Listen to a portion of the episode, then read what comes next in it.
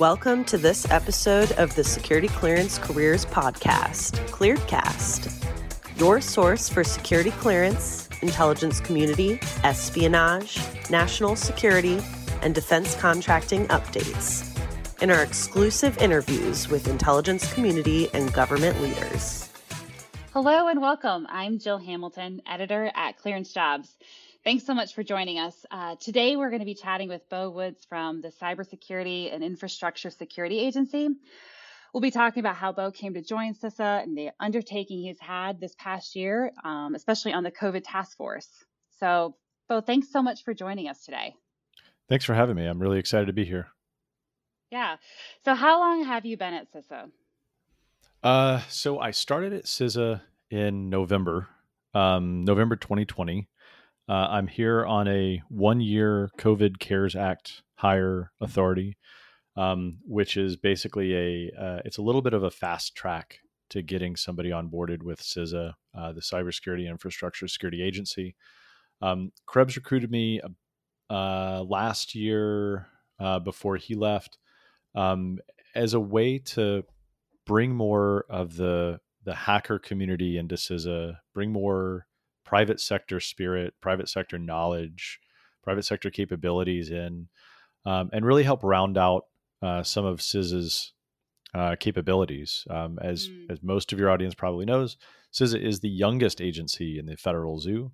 Uh, we were stood up in 2018, um, and so we're really uh, developing who we are, uh, finding ourselves, trying to get more focused, uh, and some of our superpowers, some of the things that we do is to work a lot with private sector, work a lot with critical infrastructure owners and operators, um, as well as uh, the broader ecosystem.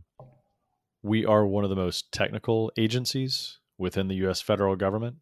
Uh, and as such, we engage with the technical communities outside of CISA a lot more frequently than other agencies, other departments will. And so, for that reason, uh, it seemed like a natural choice to start going out to those more technical communities to try and recruit some of the talent to bring them in uh, and make them a part of the federal government to improve our ability to um, be agile, flexible, uh, and to really hit what's necessary to keep our government and our critical infrastructure driving forward. Awesome. I love how you, I think, called it the Federal Zoo as the newest agency joining. That's great. Um, so, talking about that natural choice, what what was it in your back? Like, what, you, what was your background and kind of how you talked a little bit of how you landed at CISA, but like, what were some of the things that led led up to that decision for you? Yeah, so I've been in uh, information security or cybersecurity for more than 15 years, um, total of about 25 years in technical fields. Uh, and my my first role in infosec was actually at a hospital. So I started working mm. in healthcare early on. Um, my primary duties were to protect the desktops, the network, the server, but I found myself actually looking after medical devices as well. So uh, from an early point in my career, I understood healthcare. I understood the trade offs, um, the very complicated nature of the work, uh, and balancing, um, you know, saving lives with cybersecurity and and protecting data um, and how to balance those. Um, after I was at the hospital, I spent a few years doing consulting for uh, you know largely financial services, uh, manufacturing, uh, energy sector. So I had a fairly broad base of um, a critical infrastructure coming in, mm-hmm. and then in 2013, I joined with uh, one of my now colleagues again at, at CISA, uh, Josh Corman, who founded an initiative called I Am the Cavalry. And mm-hmm. I Am the hmm. Cavalry was a groundswell, grassroots, um, global initiative, all volunteer, uh, that started with the realization that our dependence on connected technology has grown much faster than our ability to secure it in areas impacting human life and public safety. Mm. So, as passionate, technically literate members of the hacker community, we saw that there were looming issues, that there were big, broad issues that our skill set was ideally poised to address in a technical manner, but where we didn't have the uh, some of the other capabilities and skill sets within our community. to be able to to do something about it. So if you look at technical vulnerabilities, technical security issues that could cause harm on a wide scale, while we may know the ways to avert those disasters, we weren't great at getting communication to the executives of companies or uh, far and deep into government where the decision makers are, where they could take actions uh, to allow us to to maintain the safety and security of the lifestyle that we all want to lead. So mm. uh, we started taking that idea and that concept. We brought together uh, dozens and eventually hundreds of people from the hacker community. Uh, ended up getting really engaged a lot with automotive and with the healthcare sectors, um, including um, working with the FDA quite a bit on some of their guidance uh, and requirements for medical device makers um, to get cleared or, or, approved to go on sale in the US. And so uh, for a little while, I actually took a similar role within the Food and Drug Administration, working on mm. um, a pathway to market for software as a medical device. And if you can, if you can think about uh, the FDA regulations, which were made in the 70s, uh, mm. which did not include much about software. It was mostly physical manufacturing facilities and sterility uh, concerns and um, and manufacturing quality. What does it mean to turn that into something that's entirely software? So it took mental agility, it took a lot of flexibility on the FDA's part to recognize that that was a looming issue and then to start addressing it. So I had a little bit of experience in government coming in. Um, but obviously, CISA and FDA are, are very different agencies, different organizations. But uh, we work well together, as was proven in the, the COVID task force. Yeah. So it sounds like you've had a heavy, um, I to say heavy, but like a defined interest in the healthcare field. Oh, I mean, obviously, along with automotive as well. Um, was there anything that drove you to that, and especially with the white hat hacking? Um, maybe you could talk a little bit more about that with um, with your um, volunteer initiative that you had going um, was that the whole job you had or was there more going on in the like uh, in the meantime with that yeah sure so uh, i guess i kind of have a special affinity for healthcare just because it's where i got started so it's it's where i learned to make security trade-offs and you know as opposed to a lot of other organizations where the primary trade-offs you're looking at are um, security versus your budget or security versus uh, your uh, business lines. In healthcare, the business lines saving lives. So you're mm. trading security for saving lives, and they shouldn't be at odds. They should support each other. Uh, but oftentimes, the way that we practice them, they end up being in contrast with each other. So, uh, as an example, you know, typically with uh, logging into systems. Um, in order to protect confidentiality of data, you want to lock an account so no one can log into it if the credentials are entered wrong a certain number of times. It's just a way to keep bad actors out and protect data. Well, what happens if that system is controlling a life saving insulin pump? Or what if that system is gating access to electronic medical records that may have a material bearing on a patient that's just come into the emergency room. All of a sudden, the uh, capabilities and the approaches to data confidentiality don't work so well as we practice them in uh, protecting the integrity and availability of human life. And so, having that background, um, uh, I think, predisposed me more towards healthcare, more towards the critical infrastructure side of protection. And my, uh, you know, you, you can't see it, but behind me in my uh, den recording studio here, as we've all been forced to to stand up a recording studio in our homes now, um, I've got a big DEF CON flag. DEF CON is the world's biggest hacking conference. It typically draws mm. between 25 and 30,000 uh, people, uh, security pr- practitioners out to Las Vegas. Um, and I've been working with that conference for about a decade now. Uh, so that's all um, mm. what we might call ethical hacking or uh, good faith security research. Uh, and these are the people who are going to spend all weekend um, trying to reverse engineer some device so that they can find a flaw before an adversary does, report it to the company so that it can get fixed before it causes some harm. These are the the protectors, they're the puzzlers who are curious and that curiosity drives them to solve problems and security is a big problem.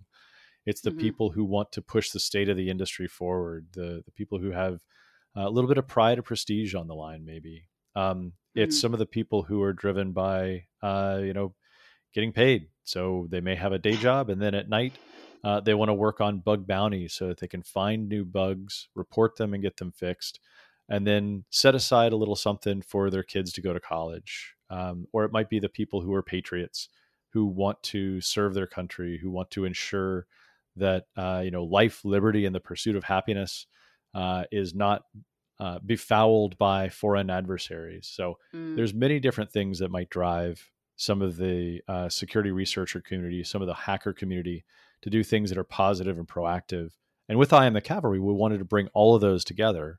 Um, and we've done that for about the last seven years. So it was a perfect match then for going into CISA because a lot of the, the same things, same ground rules apply, a lot of the same principles and approaches apply. And so it was really just a good match of, of continuing to do that good work, but from a, a government agency rather than just independent on our own as pure volunteers. Yeah. No, there's just it's it's so good. Like I love how just even like this looking back at this past past year, year and a half especially, um, like the idea of security and saving lives going hand in hand. Um, and just earlier you said balancing saving lives with cybersecurity and protecting information. If, if there was ever a time for that, um, that would be when there's a global pandemic, right? I mean, it's mm-hmm. it's there all the time. We definitely need we need more proactive approaches instead of just always trying to be reactive. I mean, we need the reactive, obviously, but proactive is so important. So yes. let's talk about the COVID task force. Um, sounds a little different than what maybe people think CISA would normally do. So you talk, you mentioned it briefly a little bit, but what is the COVID task force and what's your role in it? Right. So the COVID task force uh, came about from um, during the uh, the global pandemic um, as Operation Warp Speed, which many people have heard of, uh, mm-hmm. was rolling out and deploying, uh, that had a, a, kind of a whole of government, whole of society approach to supporting the 30 most critical organizations or the 30 largest organizations as a part of uh, their vaccine deployment.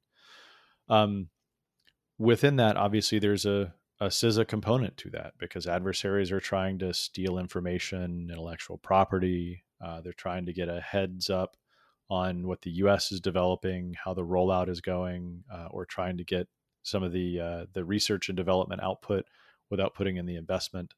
Um, there are also adversaries who want to do harm to America and our allies. So disrupting uh, the vaccine supply, for instance, uh, could be one objective. So mm. CISA plays a large role. And one of the things we found early on is that while the 30 biggest companies are certainly the tip of the spear for the vaccine effort. There's a number of other companies and other organizations that also have a, a huge role to play. So 30 companies, but they have thousands within their supply chain and their distributed supply chains if you go in levels deep.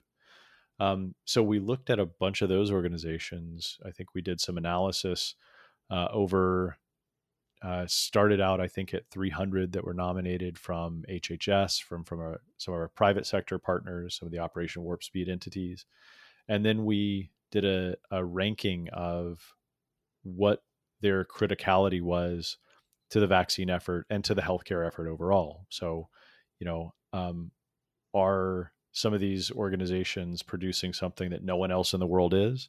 That's a critical supply and that will spoil after a week if you don't use it. So, criteria like that really helped inform how we took a broader approach to assuring healthcare delivery during the pandemic. Um, something like a task force uh, is a little bit new. It's a new concept to an organization like CISA. Um, we had stood up one for uh, elections in 2020. Uh, so this was a, a, second foray into that we learned a lot about how CISA can effectively do its job by looking at a small slice of the critical infrastructure sector, the national critical functions, um, in order to learn a lot of lessons, in order to develop new pathways for uh, securing the nation and securing private sector companies as well as the government. Um, and how would we potentially build uh, a a strong, robust, sustainable CISA for the long haul? And so we're working now to integrate those pieces throughout uh, the rest of CISA, and integrate some of those lessons learned. Um, in in doing that, my role was kind of a, in some ways, I was a utility player. So because I had uh, some broad healthcare expertise, I was able to go and help different parts of the task force. Uh, mm-hmm. And I really focused most of my time within the task force on a couple of things. The first is healthcare delivery organizations. This is the you know, 5,500 to 6,500 hospitals uh, that we have across the United States. Because I have experience working in hospital, uh, I know a lot of people who are at hospitals. I've got the connections, the background, the experience uh, to be able to um, empathize, to understand what they're going through, and to be able to offer some targeted recommendations. And secondly, I worked quite a bit on ransomware, which uh, when I came into the agency in November, uh, ransomware, particularly ransomware against hospitals, was uh, just skyrocketing. And throughout 2020, what we saw is that ransomware was hitting hospitals, taking them offline. And when you uh, look at the benefits from connected medical devices, from electronic health records, um, when those systems are no longer available, then it means those benefits are no longer available. So there's mm-hmm. robust literature showing that medical devices and electronic health records save lives. And if those are offline, it means that by default we're costing lives. There are elective risks to to life and limb. Uh, so being able to uh, start addressing that, and in many ways laying the groundwork for the current ransomware work that CISA is doing today. Mm-hmm. Wow. So that sounds like a major, major undertaking. Um, so, was there anything that went into the decision process when you got the call um, back in the beginning to take on the uh, one-year contract? Uh, what what what went into that decision process for you? Yeah, I mean, in some ways, it was an easy choice. Come help mm-hmm. serve the nation. Uh, come have a a large pedestal from which to um, uh, to affect the change that we want to see in cybersecurity right. uh, across the nation around the world. Uh, in some ways, it was difficult. I mean, it was a, a pandemic. It was uh, it meant leaving my my cushy private sector um, higher paying role behind and going in to serve the government for a year. But what I found in doing the calculations uh, were were multifold. Number one, this is a pivotal time for cybersecurity in mm-hmm. the nation's history and around the globe. Um, it's a time when we need all the smart, passionate people that we can get to come in and uh, and do something that has um, uh, that's incredibly meaningful. And for me, this type of role spoke to me as providing that purpose, that meaning, that something bigger than myself. Um, secondly, you know, the the pay hit wasn't quite as bad as I feared it might be. Um, while you know, there's lots of talk of uh, the private sector pays a lot more than government. Really, you know, number one, I didn't necessarily find that to be the case. Number two, um, once you get beyond uh, a certain amount of of income every year, um, mm-hmm. Something else really can step in and, and serve the purpose of making you feel fulfilled. So no matter how much money you make, if the if the work you're doing is not rewarding, you're probably not long for that job, or you're going to hate it. I can honestly yeah. say that I wake up every morning and I know that I'm going to make a difference in the world, and that's a really powerful thing. So that drew me in. Um, part of it was uh, you know it's it, it's difficult doing something different going into an environment where um, you know you don't speak the lingo uh, where you're unfamiliar with some of the the organizational structure sh- structures and some of the constructs that exist within government. Uh, but those are all really overcomable things right? And mm-hmm. and it's uh it's kind of like going back to school and learning all over again you know for for some of those who like to learn through doing um, it makes it a, a, fun experiment to get in, learn, see what you can do, see how quickly you can come up to speed, um, and then to see what you can bring from uh, your different vantage point, from your diverse perspective, bring that in and then add it to the the set of capabilities that an organization like CISA has to bring to bear on any problem. Um, there's lots of places where I found that you know something that I took for granted in the private sector uh, was uh, an additional key that unlocked something valuable within CISA. And so it was incredible to be able to bring that in, and just by virtue of me being around or making a certain connection or or seeing something through a different framing, it gave CISA an additional capability, additional tool, something else that they could look at and experiment with and try out that um, that really satisfies. Uh, a, it's personally satisfying. B, mm-hmm. uh, it might be something that helps the nation, helps the world address emerging uh, and urgent cybersecurity threats. So incredibly powerful, incredibly rewarding. Yeah, no, I I, I think that's a the quote. The great quote there is, uh, "We need all the smart, passionate, passionate people we can get." Uh, if that's yeah. not a call for cybersecurity and government, I don't know what is. So that that's really great. Um, so yeah, so definitely an eventful year. Um, not only for you on COVID task force, but you know for CISA as an agency, because like you've mentioned, cybersecurity continues to be um, just impact left and right.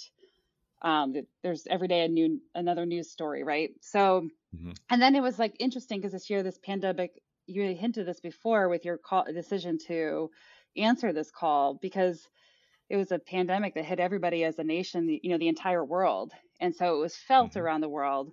Um, can you just tell us any any of your favorite or most interesting memories that you might have had from this past year that we've all had to walk through in different ways?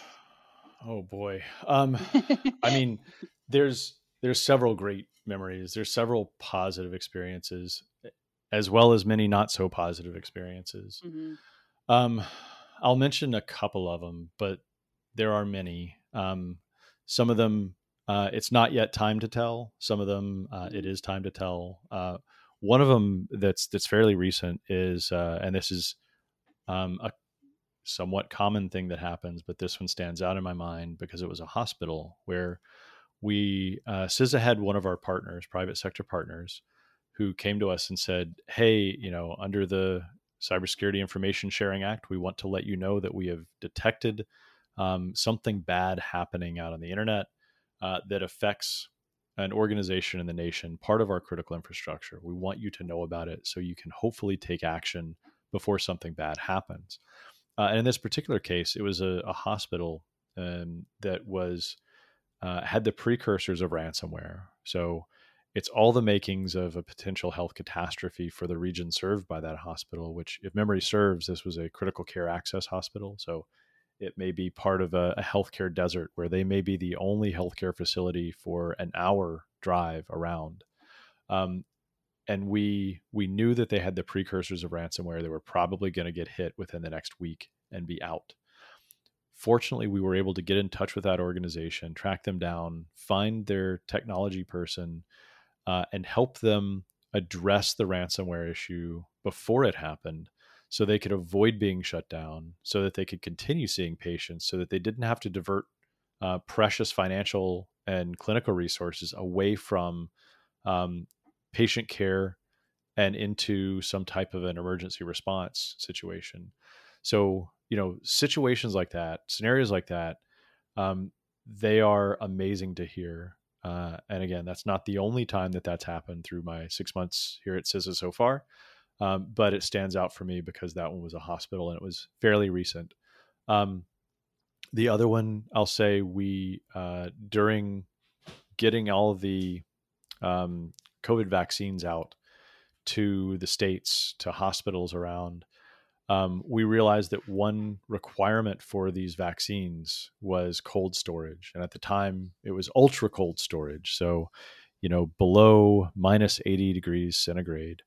Um, well, that means you have to have ultra cold storage tools and technology. Many of those, for efficiency and cost reasons, are now internet accessible, internet driven, internet connected. So we put out, I think it took us four days from learning that to putting out the um, the paperwork and getting it printed and stuck to each pallet that went out. I think it was four days to get that through uh, the CISA apparatus um, designing the information, getting it cleared through legal, getting it cleared through public relations, and getting it over to the team at Operation Warp Speed who was shipping those. And so we had a one page document, really easy, high level language for how to protect cold storage systems from cyber and physical attacks or threats and risks so that we could maintain that cold storage within those facilities and preserve the vaccine for longer.